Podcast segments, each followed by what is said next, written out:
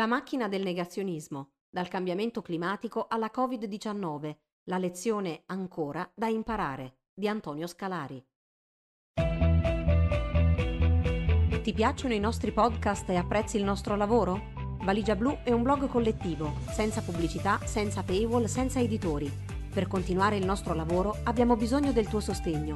Partecipa al crowdfunding per l'edizione duemilaventuno. Visita il sito valigia blu punto it.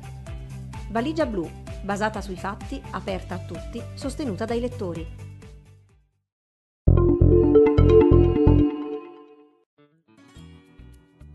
Lo scorso trenta ottobre, durante un comizio elettorale in Michigan, il presidente degli Stati Uniti, Donald Trump, ha sostenuto la falsa tesi che i medici gonfino il numero di morti di Covid diciannove perché sarebbero pagati di più per ogni decesso attribuito al nuovo coronavirus. Il due novembre, in un altro comizio tenuto il giorno prima dell'Election Day, Trump lamentava che i media americani parlassero troppo della pandemia. Guardate i notiziari, Covid, Covid, Covid. Mentre pronunciava queste parole, la folla che lo ascoltava ha iniziato a urlare slogan come «Licenzia Fauci, licenzia Fauci». «Lasciatemi aspettare fino a un po' dopo le elezioni», ha risposto Trump al pubblico che lo applaudiva. «Apprezzo il consiglio».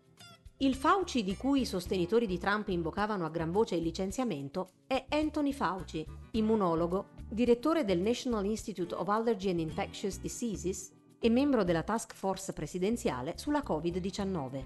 Dall'inizio della crisi sanitaria, Fauci è stato uno degli esperti più in vista nel dibattito pubblico americano, distinguendosi per i suoi interventi critici, per la sua posizione a favore dell'obbligo di indossare la mascherina, per i suoi inviti a non abbassare la guardia contro il virus, in contrasto con le posizioni espresse da The Donald, che tendevano a minimizzare la gravità della crisi sanitaria. Lo scienziato è diventato perciò ben presto una vera e propria bestia nera per i fautori della linea di Trump sulla pandemia, tanto che lo slogan Fire Fauci era risuonato già a luglio durante una protesta contro i lockdown in Texas. Lo stesso Trump ha ignorato per mesi le indicazioni degli esperti sull'uso delle mascherine e ne ha indossata una in pubblico, per la prima volta, soltanto l'undici luglio. Durante il primo dibattito presidenziale, il ventinove settembre, il presidente ha deriso l'avversario, Joe Biden, per la sua abitudine di portare la mascherina.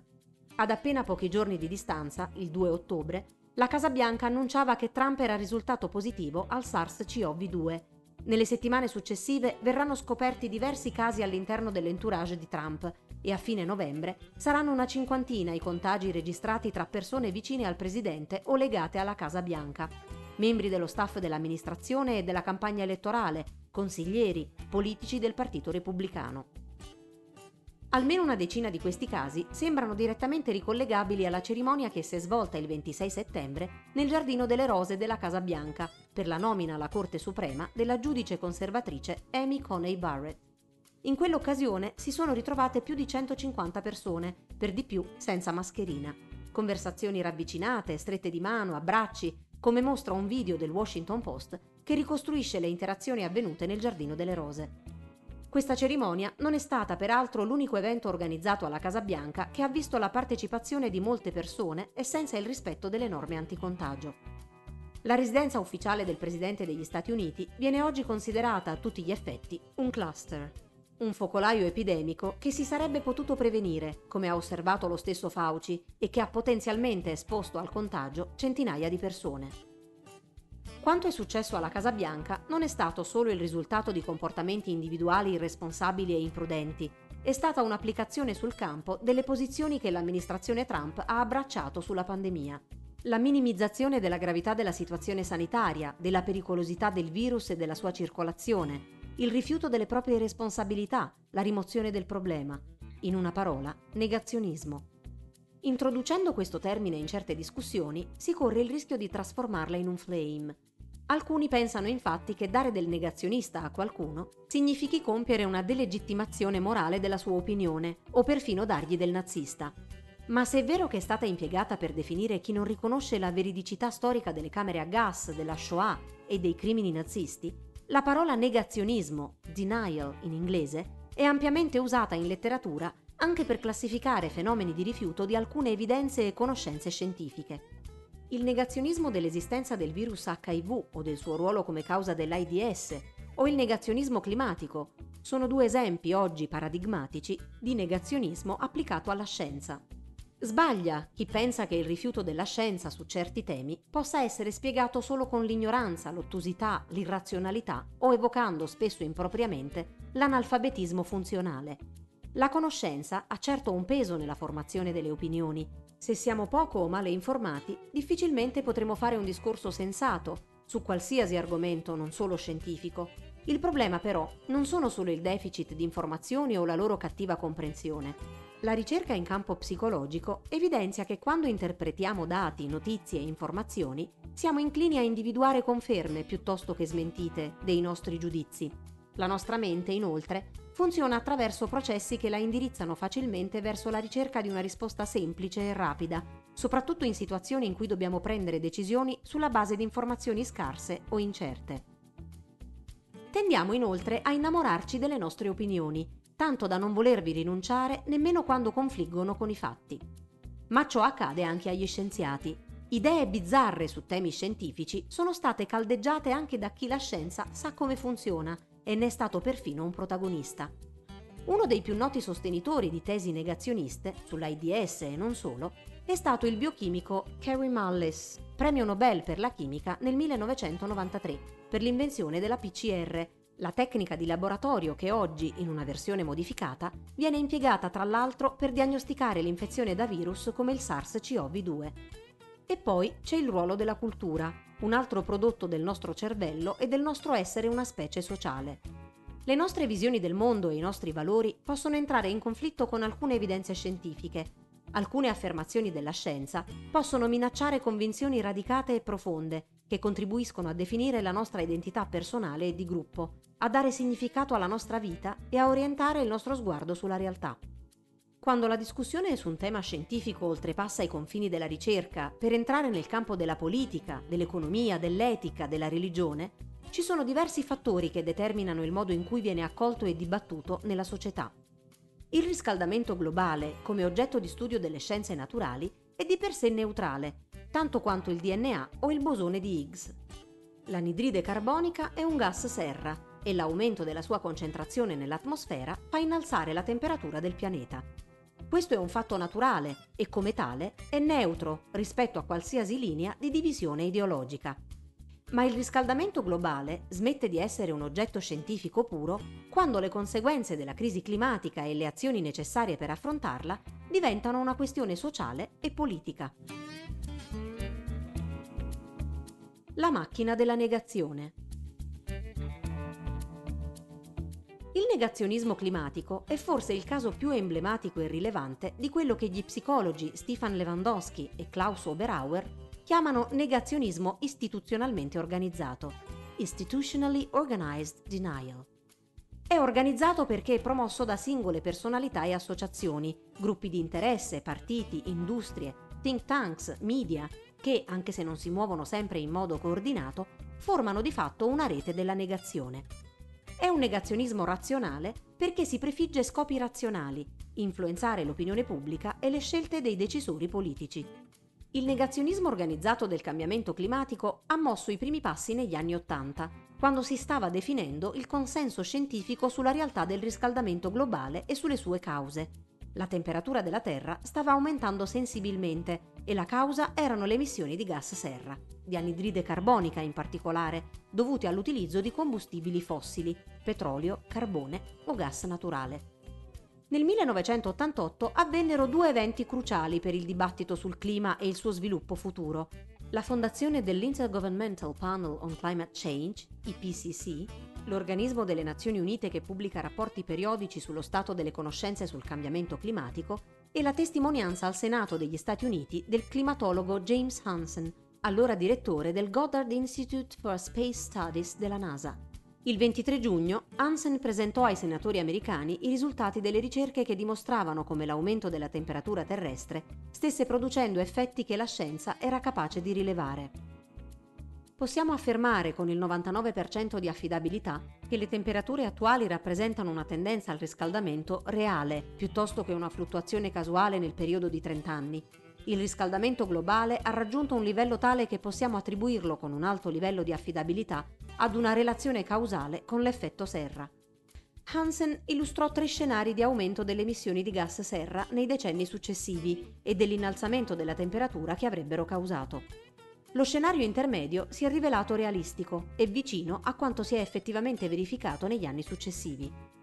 Il suo intervento riuscì ad accendere i riflettori sulla questione del clima, portandola all'attenzione dell'opinione pubblica e dei media. Il New York Times titolò "Il riscaldamento globale è iniziato", riferisce al Senato un esperto. Nel millenovecentottantotto il riscaldamento globale era in effetti già iniziato da un secolo, ma la tendenza era ormai diventata evidente. Il titolo mostra però come il discorso di Hansen contribuì ad una presa di coscienza del problema. Il millenovecentottantotto si rivelò l'anno più caldo da più di un secolo, cioè da quando sono disponibili registri affidabili delle misurazioni delle temperature. Quell'anno, in Nord America, si verificò una delle più gravi siccità a memoria d'uomo. Un'anticipazione di quello che sarebbe potuto accadere, e che in effetti è accaduto, sempre più di frequente su un pianeta sempre più caldo. Il riscaldamento globale era una realtà e non si poteva più fingere che non esistesse e che non costituisse un pericolo. La politica aveva ora la responsabilità di trovare delle soluzioni e di prendere delle decisioni per risolvere questo problema. Se le emissioni di gas serra, dovute a diverse attività umane, erano la causa del problema, era necessario regolamentarle e ridurle. Il business as usual non era un'opzione compatibile con questo obiettivo.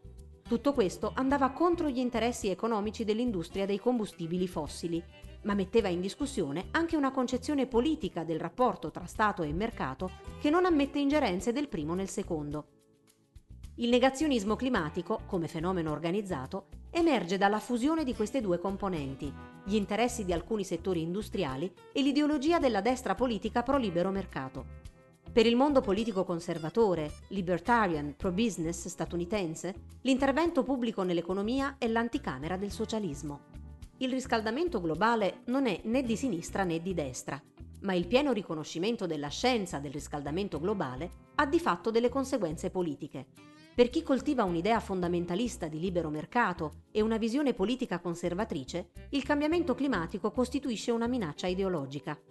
Questa è la logica fallace su cui si basa il negazionismo. Se alcune evidenze scientifiche hanno delle implicazioni non accettabili, è impossibile riconoscerle. Al contrario, si renderà necessario tentare di dimostrare che queste evidenze non sono ancora abbastanza chiare e complete per agire. La scienza non è ancora definita, è da decenni uno dei ritornelli del negazionismo climatico. Si tratta di un'altra fallacia. La scienza ha molto a che vedere con l'incertezza e non conosciamo ancora tutto, nemmeno sul clima. Questo non significa che tutto quello che già sappiamo non sia sufficiente, e da ormai molto tempo, per trarre delle conclusioni. L'ostilità nei confronti delle regolamentazioni dell'industria e del mercato diventava così negazione della scienza. Se poi ad affermare che la scienza non è ancora definita sono persone che possono vantare credenziali accademiche, il discorso negazionista diventa più autorevole e convincente. È proprio ciò che è successo sul clima. Nel saggio Mercanti di dubbi, gli storici della scienza, Naomi Oreskes ed Eric Conway, hanno documentato come alcuni eminenti scienziati, vicini al conservatorismo americano, abbiano messo a disposizione la loro competenza al servizio di campagne di disinformazione sul riscaldamento globale e altre questioni che avevano implicazioni per gli interessi di alcuni settori industriali. I danni alla salute causati dal fumo passivo, le piogge acide, il buco dell'ozono. L'obiettivo era alimentare la controversia, tenere aperto il dibattito e costruire un'artefatta incertezza scientifica su quei temi. Industrie e think tanks conservatori negli Stati Uniti hanno così investito risorse finanziarie ed energie per confondere l'opinione pubblica e cercare di influenzare la politica.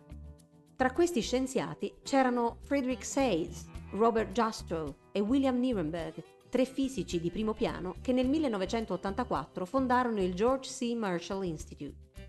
La missione di questo istituto, che prendeva il nome dal generale che elaborò l'omonimo piano di ricostruzione per il dopoguerra in Europa, voleva essere quella di incoraggiare l'uso di una scienza solida, nell'orientare le decisioni politiche su questioni su cui la scienza e la tecnologia erano fattori importanti. Di fatto, l'area di interesse primario di questa organizzazione erano le politiche per la difesa. L'istituto era stato fondato per appoggiare la Strategic Defense Initiative dell'amministrazione Reagan, un piano per la costruzione di un sistema di difesa, con base a terra e nello spazio, contro possibili attacchi nucleari da parte dell'Unione Sovietica. Secondo l'allora presidente Ronald Reagan, questo progetto, passato alla storia come scudo spaziale o guerre stellari, avrebbe scoraggiato l'impiego delle armi nucleari e favorito la causa della pace. Nella visione fortemente anticomunista dei promotori del George C. Marshall Institute, l'Unione Sovietica costituiva ancora una minaccia militare, maggiore di quanto realmente ormai fosse a metà degli anni Ottanta. La gran parte dei fisici, anche di coloro che avevano ricevuto finanziamenti per ricerche nel campo della difesa, si opponeva al progetto sia per motivazioni tecniche, sulla sua fattibilità ed utilità, sia per il timore che avrebbe potuto, al contrario di quanto si dicesse, essere un fattore di destabilizzazione e riaccendere una nuova corsa agli armamenti. Tra questi scienziati critici c'era anche il celebre astronomo e divulgatore Carl Sagan. Cosa c'entra questa storia con il riscaldamento globale? Più di quanto possa sembrare. Verso la fine degli anni Ottanta, il George C. Marshall Institute iniziò a interessarsi di questo argomento che, come abbiamo visto, era ormai emerso come questione pubblica. La caduta del muro di Berlino e il collasso dell'Unione Sovietica furono due eventi che spinsero l'organizzazione a spostare la propria attenzione sul clima. Nel millenovecentonovantadue, inoltre, venne firmata la Convenzione Quadro delle Nazioni Unite sui cambiamenti climatici, che costituirà la base per le successive conferenze sul clima e per gli accordi internazionali per la riduzione delle emissioni di gas serra, il Protocollo di Kyoto del millenovecentonovantasette e l'Accordo di Parigi del duemilaquindici. Il mondo iniziava a muoversi per contrastare il riscaldamento globale, anche se non con la decisione e la rapidità che sarebbero state necessarie. Nel mondo del dopo ottantanove, la nuova bestia nera dei conservatori diventò l'ambientalismo. Come socialisti e comunisti, anche gli ambientalisti sarebbero nemici della libertà, seguaci di un'ideologia ostile alla crescita, allo sviluppo e alla prosperità, utopisti che mirano a controllarci, perfino avversari della scienza e del progresso. Per i negazionisti, infatti, sarebbe proprio chi denuncia il riscaldamento globale e altri problemi ambientali a basarsi su una scienza spazzatura, mentre l'approccio più razionale sarebbe quello ispirato ad uno scetticismo ambientale. Ma mentre i think tanks conservatori negazionisti, come l'Earthland Institute, parlano di ambientalismo di libero mercato, rivendicando di seguire un approccio scientifico, in realtà rifiutano la scienza alla base delle stesse questioni ambientali su cui prendono posizione. Negli anni novanta e duemila, mentre era ormai stabilito il consenso scientifico sul cambiamento climatico, l'offensiva negazionista contro la scienza del clima si intensificò, cercando anche di ammantarsi di un'aura di scientificità. Ma anche se cerca di entrare nel merito degli aspetti tecnici di una questione, il negazionismo non segue le regole della comunità scientifica, si limita a rifiutarne le affermazioni. I negazionisti, ad esempio, non pubblicano sulle riviste scientifiche e non sottopongono a revisione e controllo le loro tesi. Del resto, sarebbe difficile portare prove che possano smentire dati ed evidenze sulla realtà del riscaldamento globale che la stessa compagnia petrolifera Exxon, come si è scoperto, riconosceva già alla fine degli anni settanta, ma su cui successivamente ha alimentato con la propria comunicazione pubblica falsi dubbi e artefatta incertezza.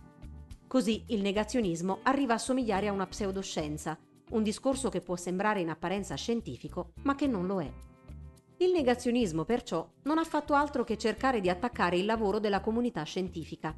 Lo ha fatto attraverso libri, pubblicazioni promosse da organizzazioni di riferimento, campagne, conferenze e interventi sui giornali e altri media, specialmente quelli vicini alla destra.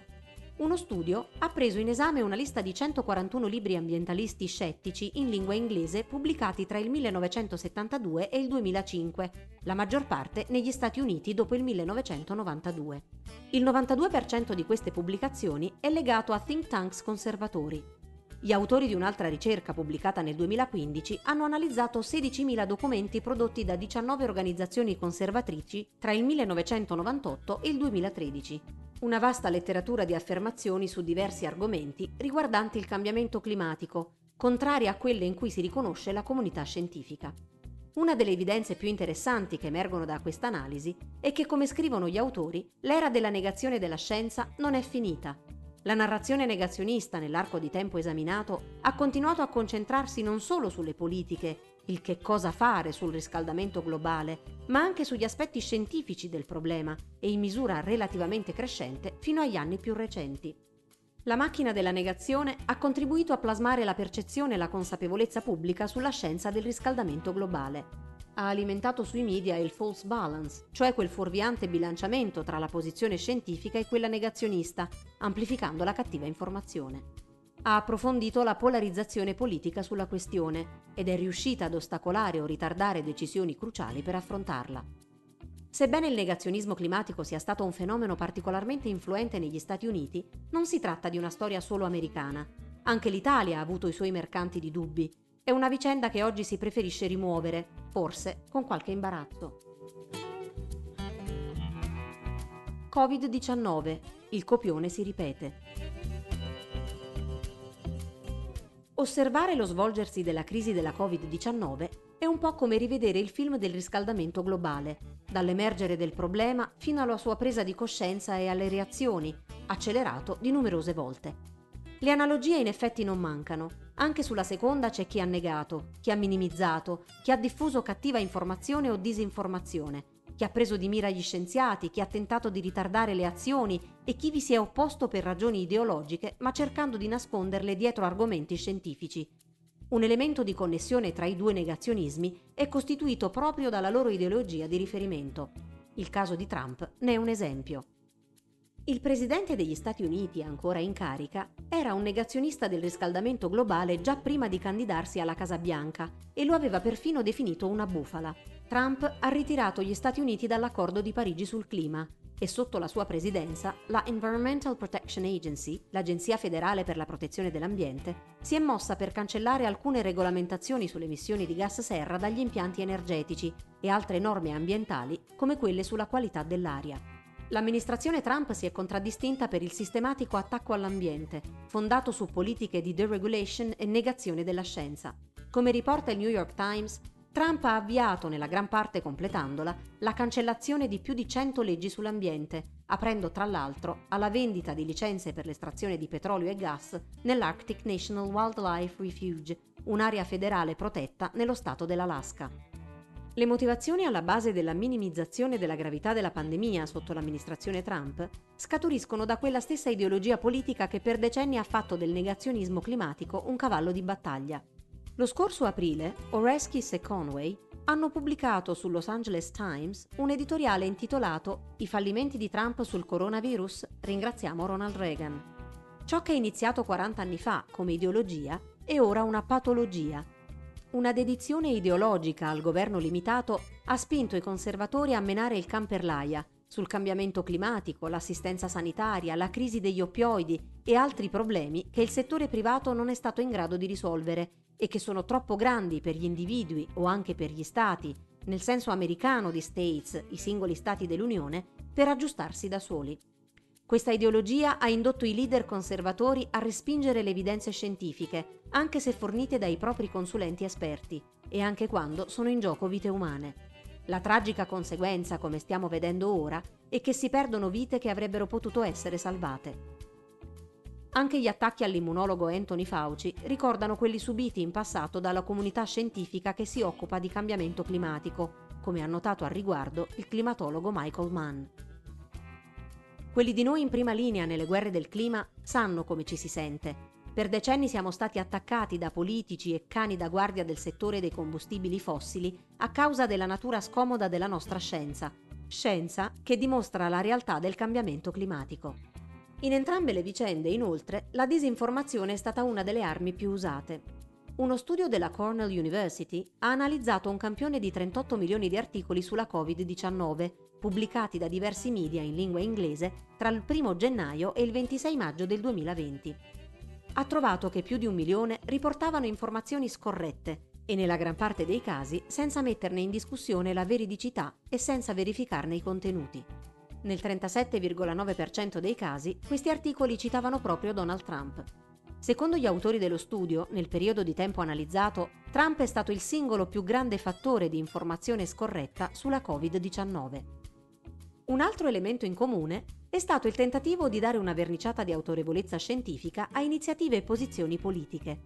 Come abbiamo visto, il negazionismo climatico tenta di presentarsi con il volto dell'autorità. Autorità, ma non competenza. Molto raramente, infatti, gli scienziati che appoggiano il negazionismo climatico possono vantare una reale esperienza di ricerca sull'argomento. Spesso sono docenti universitari che non si sono mai occupati di riscaldamento globale. Il loro titolo e la qualifica di scienziato sono però sufficienti ad accreditarli come esperti presso i media.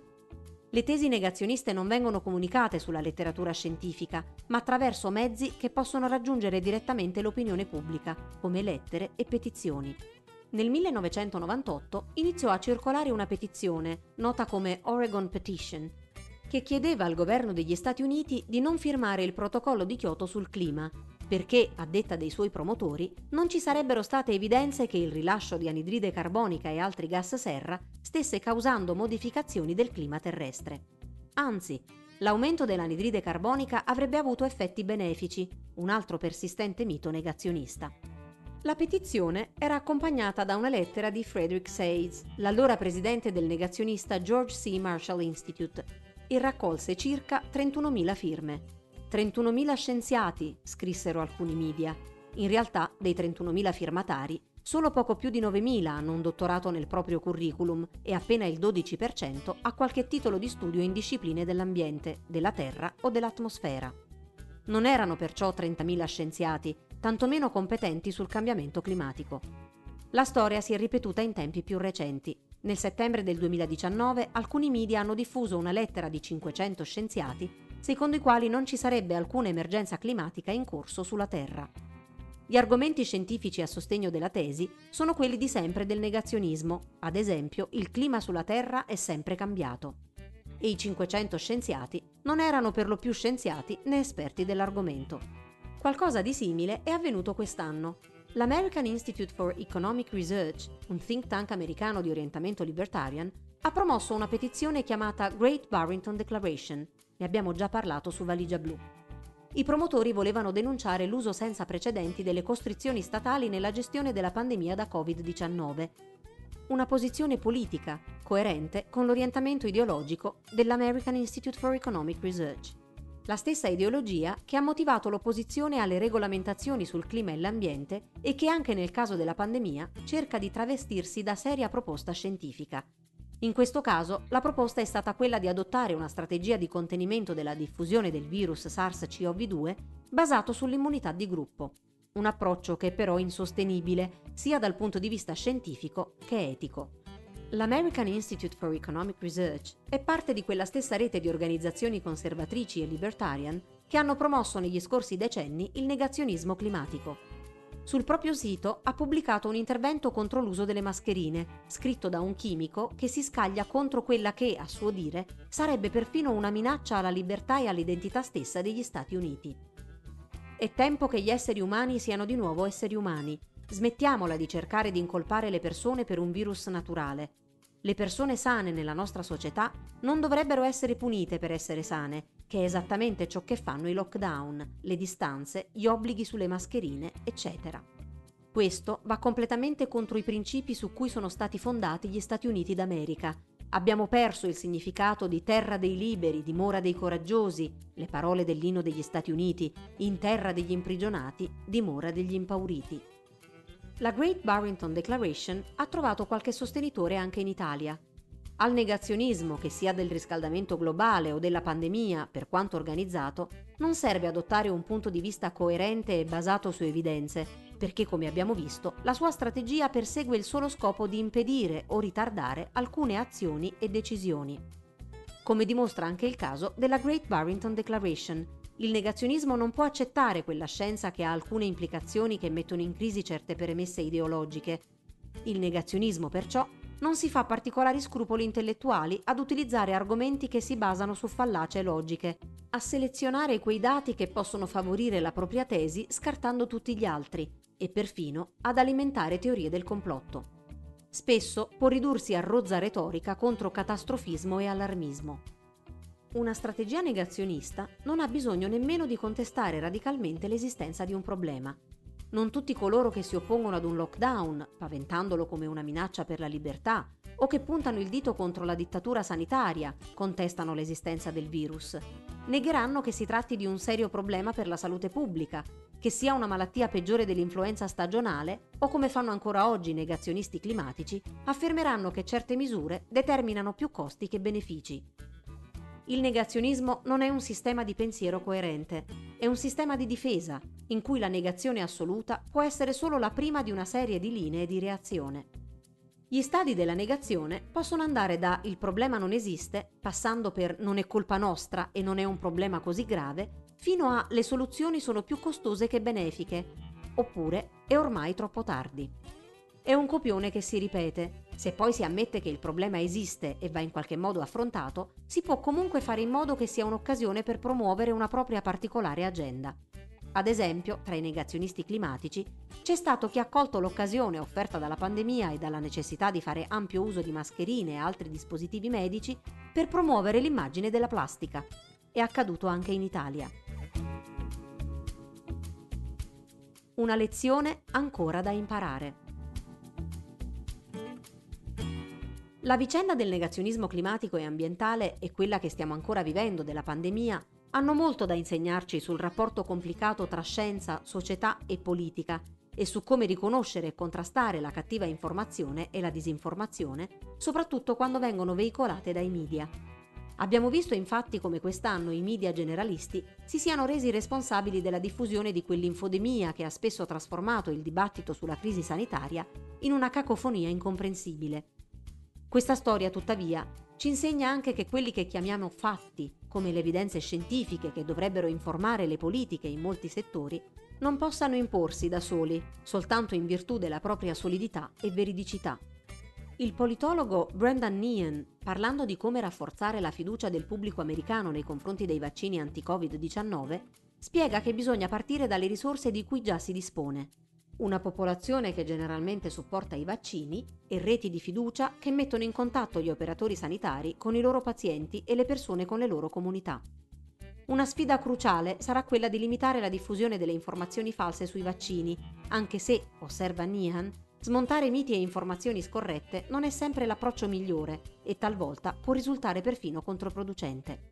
È necessario raggiungere la popolazione attraverso un lavoro che dovrebbe coinvolgere diversi attori, dalle istituzioni alle scuole. Scrive il filosofo Bruno Latour in Tracciare la rotta, come orientarsi in politica: "Nessuna conoscenza certa, lo sappiamo bene, si regge da sé. I fatti restano saldi solo quando c'è una cultura comune che li sostiene, ci sono istituzioni di cui potersi fidare, una vita pubblica grosso modo decente, dei media almeno un po' affidabili". Contrastare i negazionismi e la disinformazione è quindi un'impresa complessa e richiede una responsabilità diffusa nella società. Una responsabilità in buona sostanza collettiva. È un'impresa che in ultima analisi, a pensarci bene, ha a che vedere con quella cosa che chiamiamo democrazia.